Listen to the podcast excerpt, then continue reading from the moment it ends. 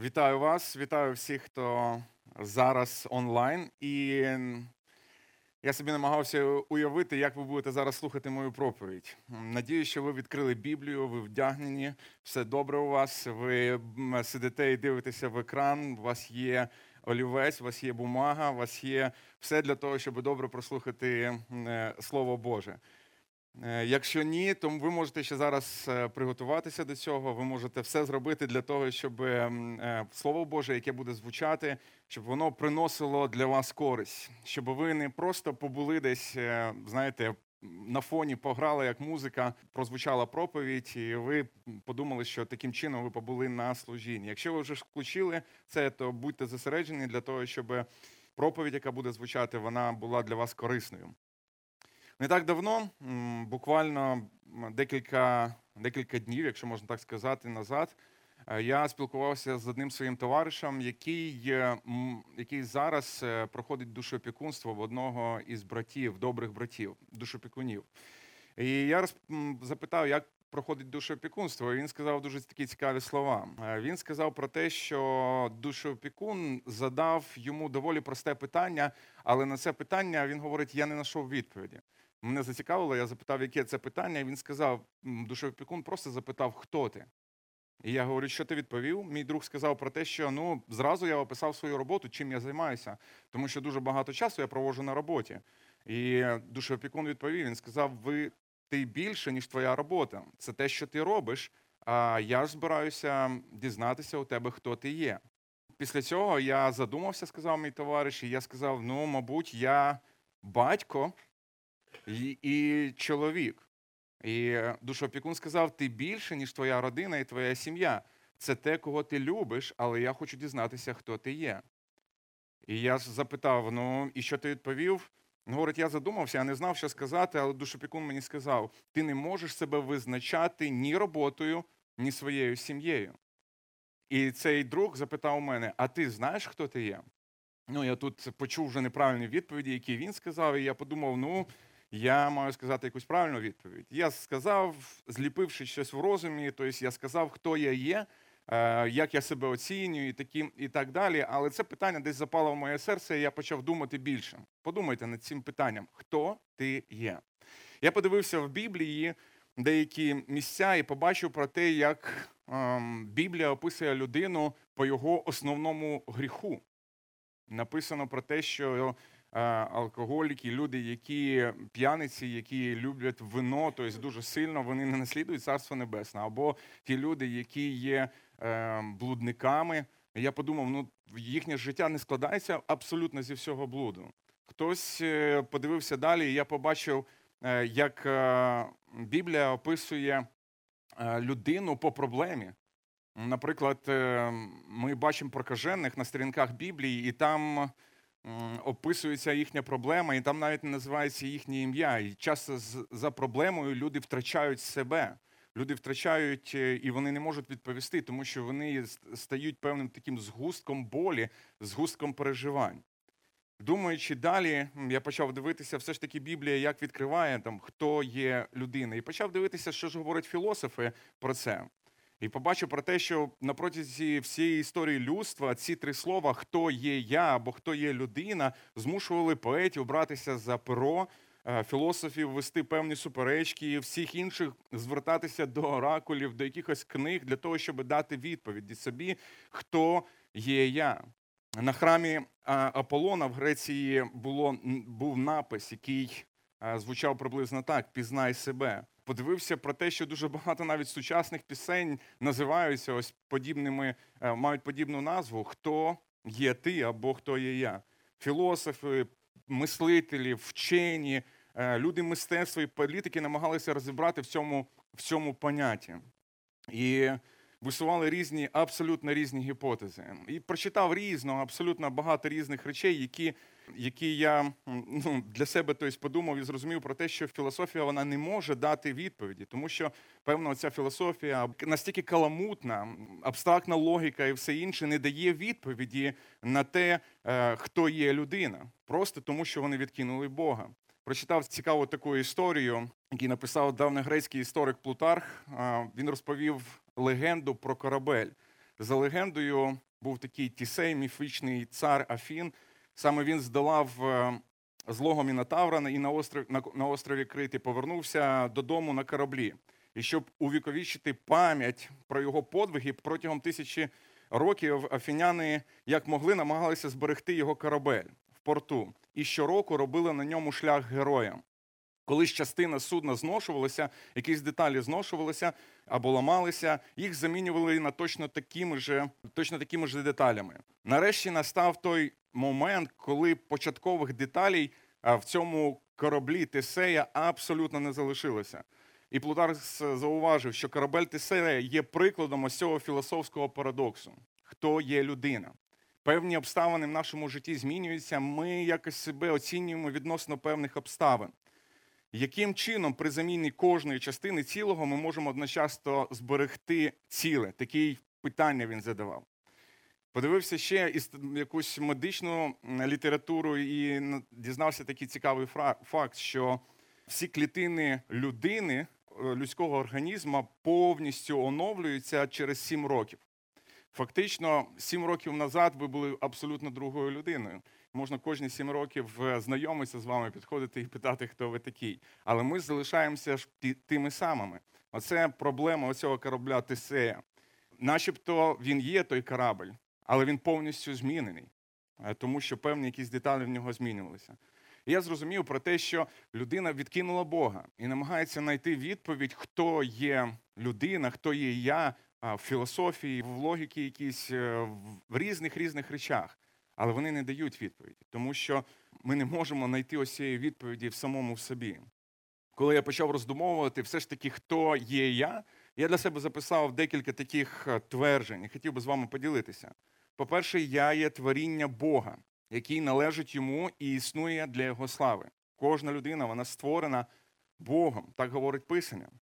Я грішник, який нічого не заслуговує від Бога, але сподівається на його милість.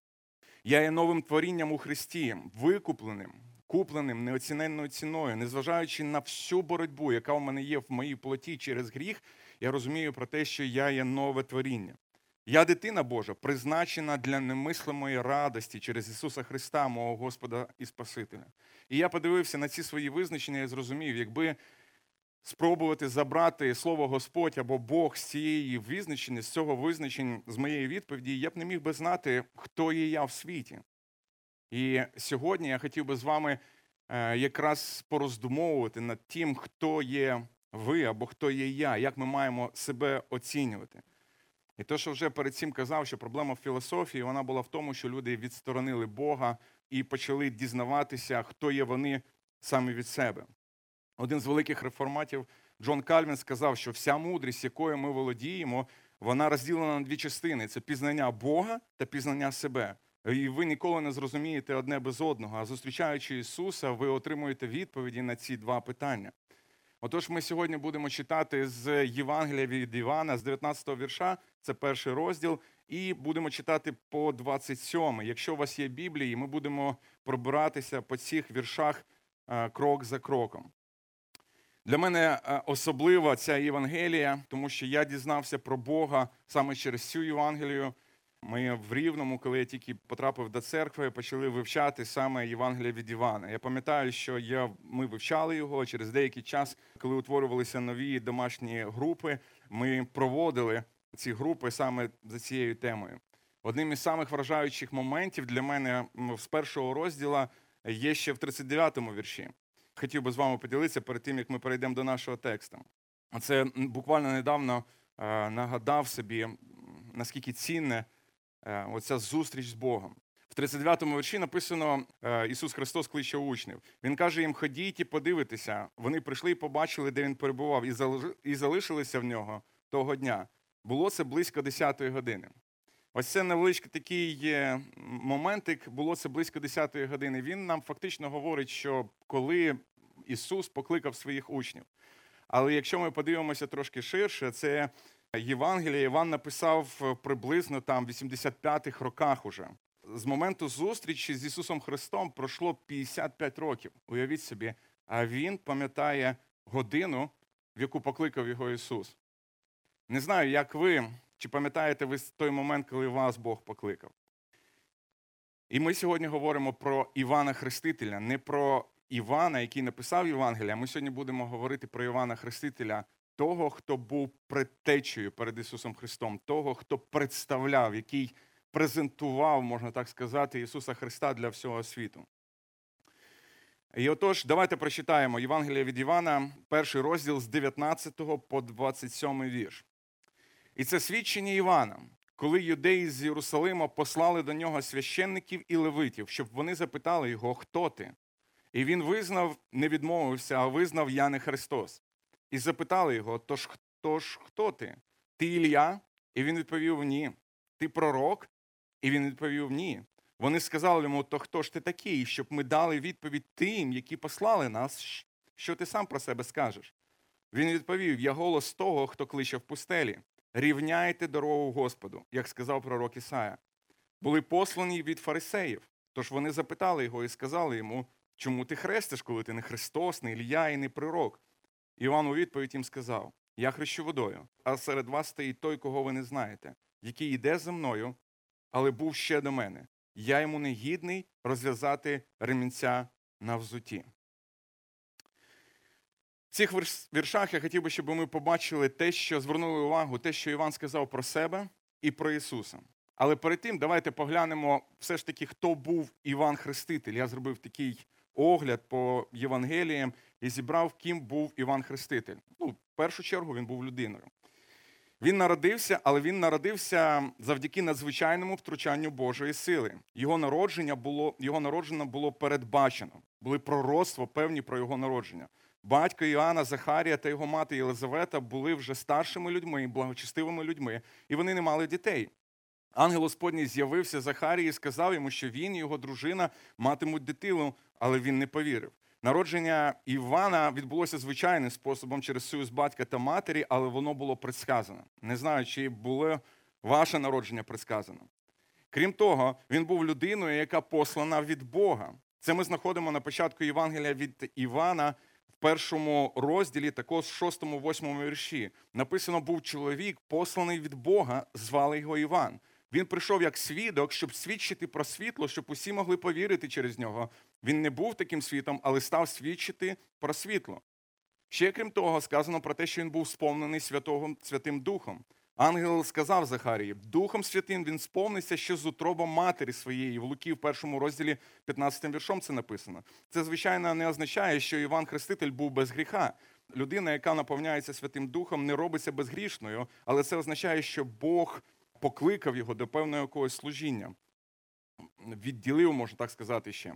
Він був світильником, який горить і світить. Він був світильником, який горить і світить. Це написано в Євангелії від Івана, 5 розділі 35 віршом. Він світильником був, що горів і світив, та ви тільки хвилю хотіли потішитись світлом його, написано в п'ятому розділі. Це щось говорить, мабуть, про його характер, його служіння. Горіння вказує на певну пристрасть, і світло вказує на чіткість його післання. Ми про це ще пізніше подивимося.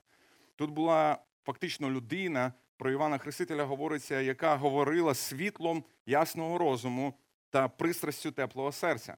Я думаю, що це добра характеристика для кожного проповідника говорити світлом ясного розуму та пристрастю гарячого серця. Ну і крім того, можна так сказати, така невеличка деталь, але Ісус Христос про нього сказав, що Він був одним із найбільших людей, які коли-небудь жили. В Матвія 11 розділі, 11 віршом сказано: по правді кажу вам, між народженими від жінок не було більшого над Іваном Хрестителем. Уявляєте, сам Господь сказав, що між народженими від жінок не було більшого над Іваном Хрестителем. Соломон, Давид, Моїсей, Авраам не було більшого над Іваном Хрестителем. Були й інші, які також були дуже чудовими людьми, які були великими людьми, але ніхто не був ніколи більшим за нього. Це слова Ісуса Христа. Його служіння було особливим, тому що його спосіб життя був особливим. Ми знаємо про нього, про те, що він носив одежу з верблюжого волосу і пояс ремінний на стегнах своїх, а пожива для нього була сарана та мед польовий. Іван не був звичайною людиною з точки зору своєї зовнішності та способу життя. Крім того, в нього було особливе місце служіння. В тому розділі, в першому розділі, в 23-м віршом сказано, що я голос того, хто кричить в пустелі.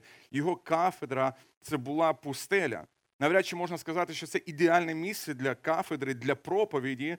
Це було дуже незвично навіть і в ті часи. Це не означало, що в принципі всі проповідники, які хотіли ставати проповідниками, проповідувати про Боже царство, про Бога, вони уходили в пустелю. Абсолютно ні. Вони також йшли в людні місця. Вони ставали там на перехрестях, вони йшли до храму і там проповідували, там, де є скупчення людей. Але ось Іоанн Хреститель він пішов в пустелю для того, щоб проповідувати. Його місце служіння було незвичним, особливим.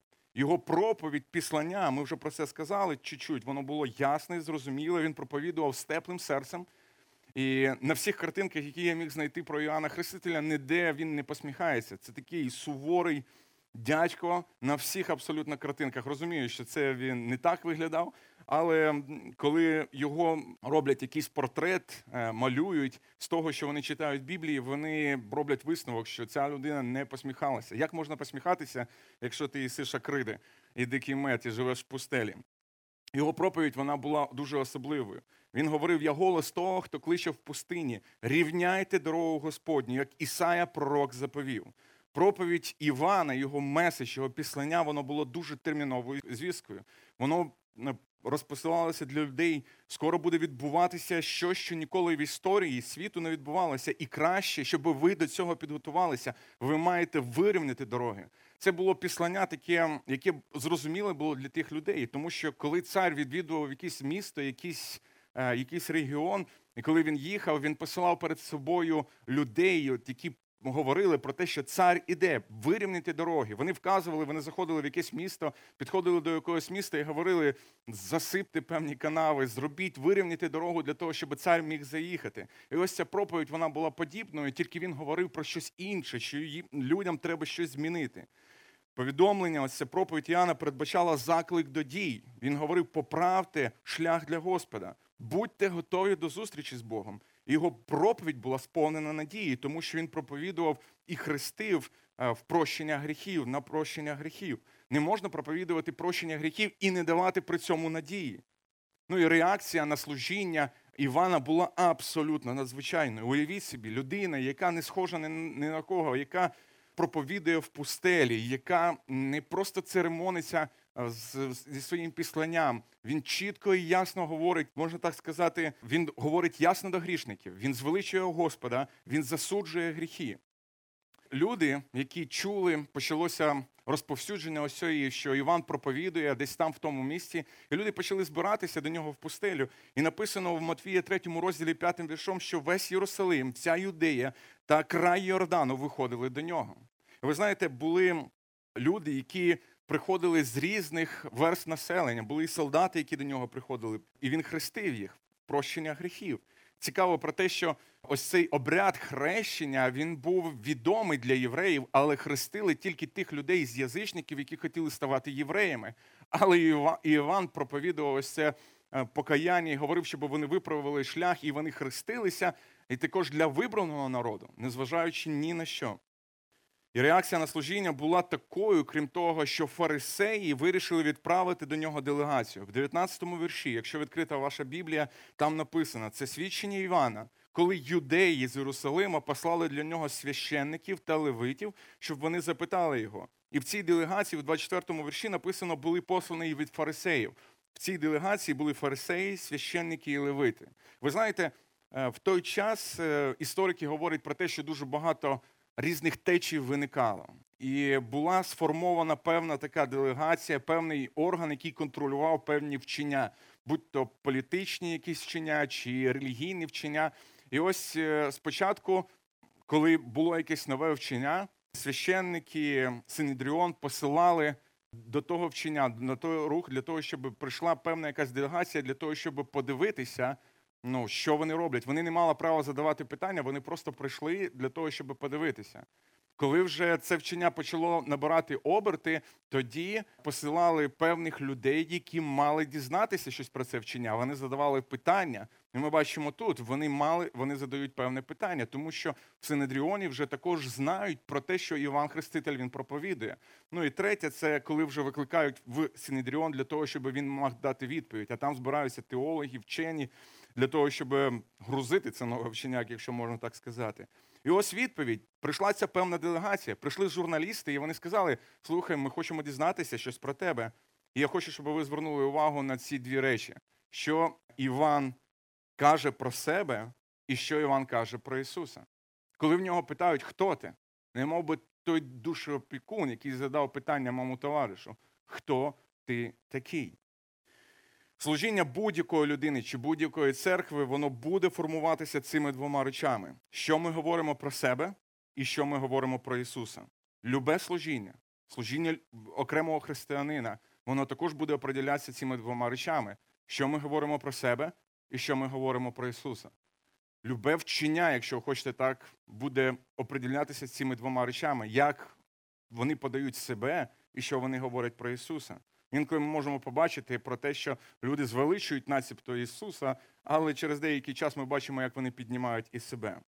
Іван проповідував і докоряючи грішників і звеличував Спасителя. І це повинно бути ознакою всього того, що ми робимо. Євангелія завжди докоряє грішника і звеличує Спасителя. Ми не можемо одночасно говорити про Спасителя добре і про себе, знаєте, так, теж добре на рівні з Спасителем. Отож, що Іван говорить про себе?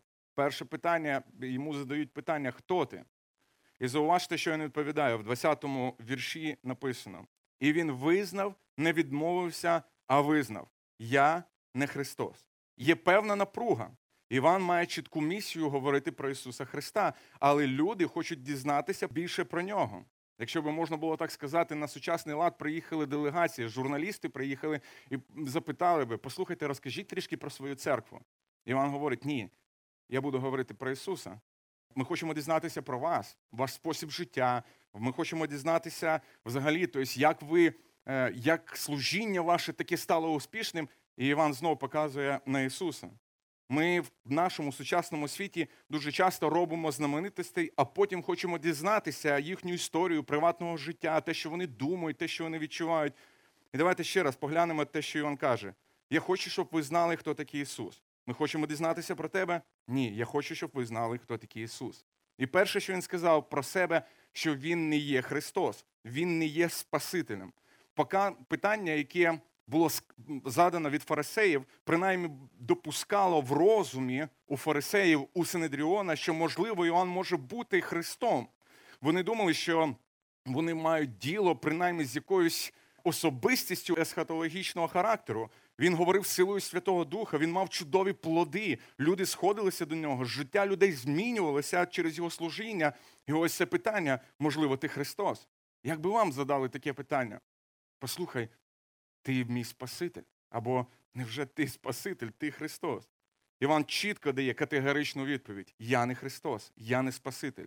Я не є глобальною відповіддю на потреби людей. Відповідь на ваші потреби вона не лежить в мені. Коли ми любимо і служимо для інших, легко подумати і припустити, що якимось чином ми стаємо тим, хто може вирішити абсолютно всі їхні проблеми. Слова Іоанна нагадують нам: ти, я не Спаситель. Пастор не являється Спасителем церкви. Ви не являєтесь Спасителем для того, кого ви наставляєте. Ви не є Спасителем свого друга, вашого чоловіка, дружини чи своїх дітей. Це роль, яку ви не можете нести, це роль, яку ви не можете виконати. І це тягар, який ви ніколи не зможете знести. Він говорить: Я не є Спасителем. Крім того, він сказав: в нього запитали, можливо, ти Ілля? Тож ти Ілля в 21 му вірші. Він сказав ні. По певному переданню по пророцтвам в книги пророка Малахії було сказано, що ось я пошлю вам пророка Ілью, перше, ніж день Господній настане, великий і страшний. Питання, яке задавали ось ці фарисеї, вони вірили про те, що Ілля буквально перед приходом Месії має воскреснути. Ілля був пророком, який творив багато чудес силою Божою. Він молився, щоб не пішов дощ, і писання говорить нам, що не дощило три з половиною роки. Він воскресив сина вдови і повернув його матері. На горі Кармель він спустив вогонь з неба, і він спалив жертву, яка була облита водою сім разів. Ілля був певним чудотворцем, і він мав воскреснути, так вірили фарисеї, і прийти перед приходом перед тим, як має прийти Месія. І в нього ж питають: отож ти, можливо, ти Ілля, ти чудотворець, ти Ілля, який був, який робив стільки багато для нашого народу. І він сказав: Ні, я не Ілля. І далі в нього запитали, можливо, ти пророк. І тут теж є, знаєте, відсилка до повторення закону, 18 розділ, 15 вірш, де Моїсей каже до народа: пророка спосеред тебе з братів твоїх, такого, як я, поставить тобі Господь Бог твій, його будете слухати.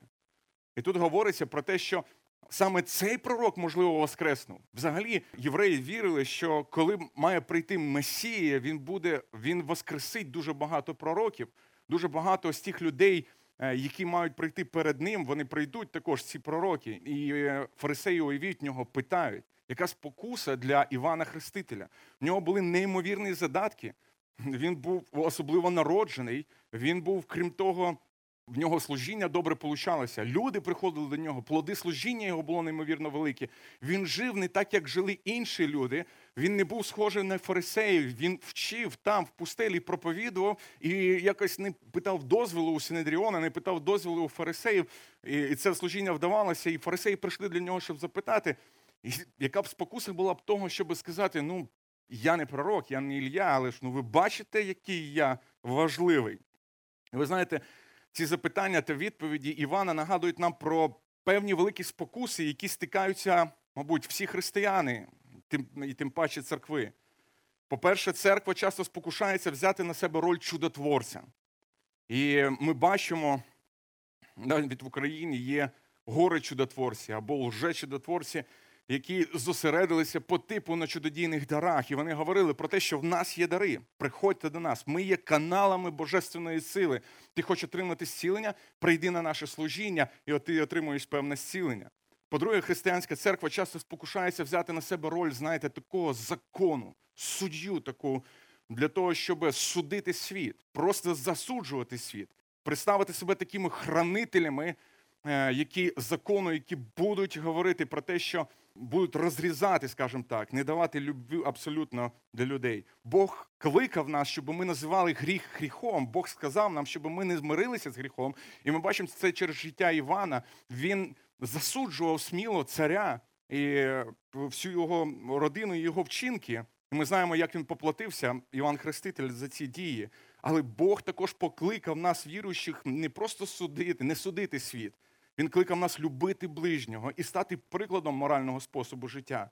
Ми маємо називати гріх гріхом, але при цьому у нас є завдання любити і нести от звістку про Ісуса. І найгірше, що церква може спокуситися, це поставити себе на місце Христа.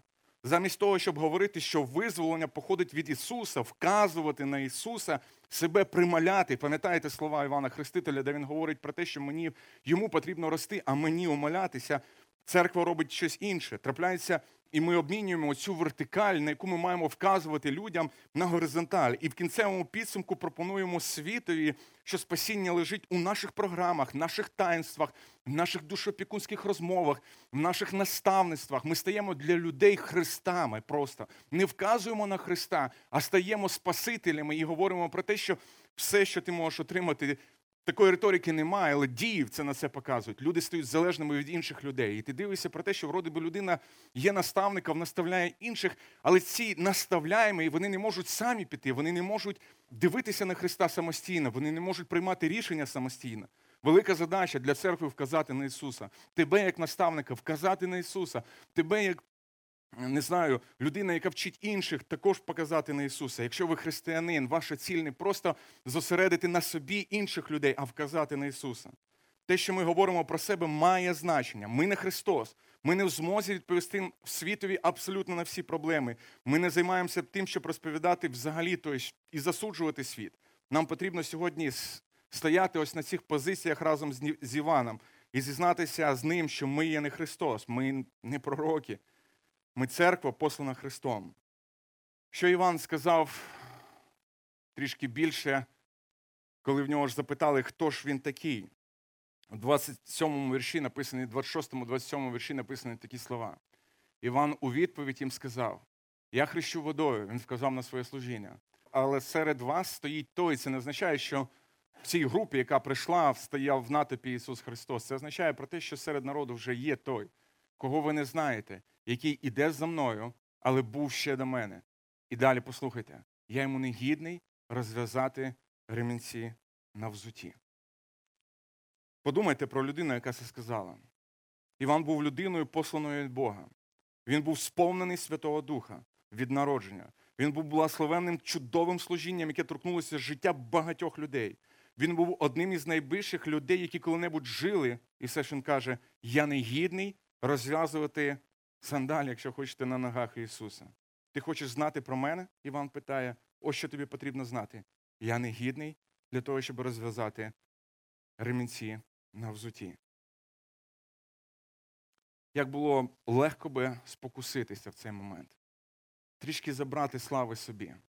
Ну, принаймні, Бог його послав. І дуже багато от християн, служителів спокушуються на цьому числаві, марнославстві, людській, людська пиха, самолюбування. Неймовірно сильно п'янить любу людину, а особливо служителя це такий яд для служителя людська похвала. Особливо, якщо ти, тебе щось вдається. Цей гонор він заставляє нас дивитися на інших звисока. Марнославство або щеслав'я заставляє людей показувати те, що має залишитися між вами та Богом. Пам'ятаєте, фарисеї? Вони дуже добре хотіли кічитися своїми духовними якимись речами, те, що вони постяться, те, що вони багато що роблять перед Богом. І якщо ця пиха, оцей яд, він попаде у ваше служіння, а саме у ваше серце, ви будете показувати те, що має залишатися між вами та Богом. І Бог, той, який в тайні, Отець Небесний, воздасть вам явно, якщо ви будете поступати по-іншому. Марнославство заставить вас говорити дуже багато про себе. Ви будете ніби вказувати на Ісуса, але ви будете більше показувати на себе через це. І в цьому моменті, коли прийшли би фарисеї і священники, оця делегація запитати Івана, хто ти, знаєте, хотілося б показати, мабуть, також на себе трішки більше. Марнославство заставить вас показувати на себе, начебто ви показуєте на Ісуса, але приймаєте собі славу. Ви будете говорити, ну що, як я, як я вам, як моя проповідь, як як моє служіння, а ви бачили, як я щось роблю. Заставить вас дуже багато говорити про себе. Марнославство заставить вас говорити там, де треба мовчати. Воно заставить вас, тому що ви будете думати, що ви є, знаєте, найкращим вчителем Біблії. Ви є той, хто краще розуміє абсолютно все. І там, де потрібно було б змовчити, е, марнославство заставить вас говорити. Марнославство може заставити вас мовчати там, де треба говорити. Чому? Тому що ви не захочете втратити авторитет там, де потрібно свідчити і вказати на Ісуса. Ви будете, знаєте, вам неудобно буде говорити про якихось речах, і ви будете мовчати. Це марнославство. Марнославство заставить вас дуже сильно турбуватися про те, що скажуть про вас інші люди. Це пиха, людська пиха, тому що вам дуже сильно має значення, що про вас говорять люди, і ви будете дізнаватися, що ж про вас говорять люди. Буквально недавно одна із розмов моїх, які відбулося, в мене був неймовірно хороший день, там, де я свідчу про Ісуса. І ви знаєте, я сам не замітив, як мої ноздрі настільки почали підніматися, щоб почали каплі дождя попадати мені в ноздрі. І я починав думати про те, що щось в мене відбулося, щось я зміг. І ось вечором до мене позвонили і сказали: Слухай, Саш, е, я тут говорив з одною людиною, я не можу сказати. Мене не знаю, чи у вас були такі дзвінки. І от вечором позвонили і сказали, я не можу сказати, я говорив з одною людиною, але ця людина сказала, що ти абсолютно несерйозний чоловік. Що все, що про тебе говорять, це нічого доброго не можуть про тебе сказати. Я хочу тебе запитати, це правда? Я не знав, що йому відповів. Людина позвонила до мене, вона не сказала, хто це говорить, вона не сказала причину, за яку це говорить. І я не міг виправити цього. Я говорю, я не знаю, що тобі сказати, тому що десь, можливо, я когось і підводив. І якщо б я знав би, хто це, я обов'язково би попросив би вибачення. І в той момент я поклав слухавку, і для мене, знаєте, якось стало дуже не по собі. Але я відчув, як Божа турботлива рука починає закривати мені нозрі і опускати голову вниз, для того, щоб я трішки більше став на коліна і подякував Богу і сказав: Господи, моє все багатство, воно в тобі. Якщо тебе немає, я абсолютно ніхто. Марнославство може заставити вас нехтувати думкою людей. Ви будете тою людиною, яка говорить абсолютно мені все рівно, що про мене кажуть люди. Знаєте, я той, хто сам знаю, і той, хто той, хто можу сам собі оцінити. Мені все рівно, що ви скажете. І навіть незважаючи на людей, які навколо вас, друзів вас, ви будете нехтувати думкою людей про вас, якщо ви заражені ось цим марнославством. Марнославство заставить вас заздрити благословінням іншим, які мають інші. Чому? Тому що ви будете думати, тільки я заслуговую на благословіння. Ви будете сумніватися в Бозі, що він неправильно розподіляє благословіння. Звісно, ви не будете цього говорити, але ви будете думати, чого в нього є, а в мене немає. Марнославство заставить вас орієнтуватися на своє положення, а не на послуг Богу. Я дуже часто бачив, як люди змінюють свої позиції. Сьогодні він абсолютний борець за правду. Він готовий кричати, він готовий вмирати і тут доказувати, рвати на собі сорочку і говорити про те, що от, от так мають поступати. А там, де треба, людина починає замовкати. І задається питання, чому? Тому що його положення турбує його більше, ніж послуг Богу.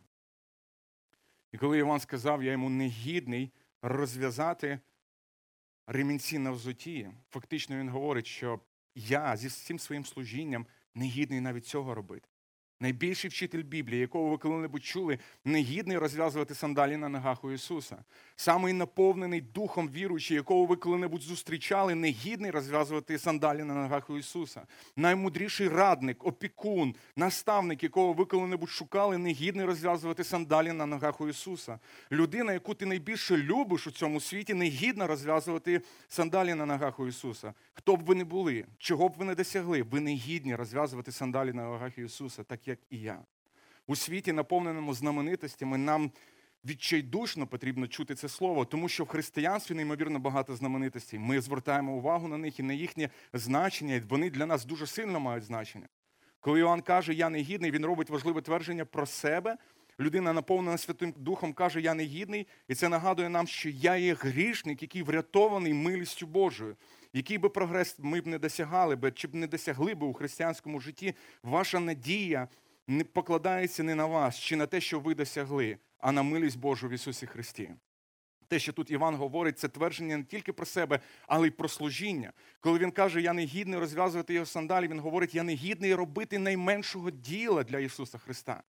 І мені дуже боляче, коли я чую від християн про те, що в мене немає часу на служіння. Я не говорю про те, що ви маєте займатися всім служінням, яким є тільки. Але коли людина говорить, послухай, мені потрібно займатися своїм життям, він фактично говорить про те, що мені не потрібно ось це служіння. Коли людина шукає свого положення і не хоче виконувати певне якесь служіння, не хоче віддавати якесь служіння, фактично він, людина говорить про те, що я гідний робити не тільки ось це маленьке діло, розв'язувати сандалі на ногах Ісуса, але щось більше. Служіння це подарунок, це величезний привілей, про те, який говорить Біблія. Ми маємо цей дар милістю. В 2 Коринтяну про це написано. В 4 розділі першому вірші можете про це прочитати. Ми не маємо права, знаєте, на успішне служіння. Бог просто покликав нас на служіння. Хтось говорить про те, що я буду служити, якщо б я буду в тій церкві, в тому служінні, ось там я буду знаходитись. Ми не маємо права на це процвітаюче, скажімо так, служіння. Якби Бог позбавив нас благословення від когось із нас, все, що ми прагнемо зробити для нього, повністю б зруйнувалося. Якщо Господь не збудує дім, то той, хто будує його, працює даремно. Так ось ця велика людина, про якого наш Господь сказав, що він є одним із найбільших людей, які коли-небудь жили на землі. І все ж таки, за власним визнанням, найбільше, про що він може сказати про себе, і яке його достоинство, це те, що він знає Ісуса. Він про себе сказав, я не гідний розв'язувати навіть сандалі на ногах Ісуса. Я сподіваюся, що кожен із нас може стати на цю позицію Івана і сказати, не тільки визнати, не тільки сповідувати, але й прийняти це слово в серце. Я не гідний розв'язувати сандалі на ногах у Ісуса. Я не Христос. Відповідь не лежить в самому мені. Я хочу просто вказати на нього. Якщо ви займете ось цю позицію, вона нас, вона вас навчить рости в смирінні. Якщо ви займете цю позицію, ви навчитесь поклонятися, тому що ви будете розуміти, хто перед вами. Однією з причин, чому багато хто хоче вступити в служіння або не вступає в служіння, є те, що ми думаємо надто багато про себе і мало думаємо про Ісуса. Трошки змінити цей вектор треба. І ви відкриєте для себе надію, надію для вашого життя. Якщо ви шукаєте відповіді, хто ви є насправді, подивіться на це визнання Івана. Подивіться, що Біблія говорить про людину, і ви знайдете там спокій, ви знайдете там надію. Людина, яка хоче знайти відповідь, хто він є сама в собі, приречена, знаєте, до, до каламутних вод логіки. Більше нічого. Я хочу останнє сказати: життя полягає не в тому, ким є ти, а ким є він.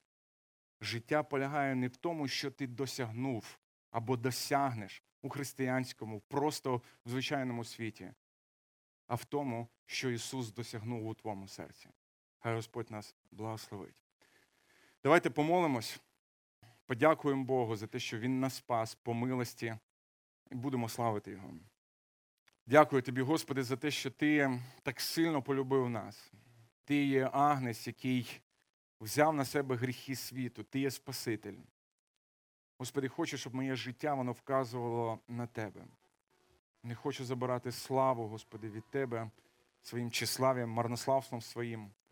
Господи, допоможи бути відкритою людиною, людиною, яка служить і любить інших, і людиною, яка вказує на Тебе. Дай, Господи, щоб моє життя, Господи, моє служіння, воно вказувало на Тебе, а не на себе. Не на моє життя, Господи, а на Твоє, не на моє достоинство, а на Твоє. І хай слава, Господи, вона завжди належить Тобі. І хай, Господи, моє життя приносить Тобі славу. Дякую, Господи, за слово, яке було дане для мене, Господи, і для мого серця. І дай, Господи, його не просто пропустити і відпроповідувати, а й примінити в своєму житті. В ім'я Ісуса Христа. Амінь.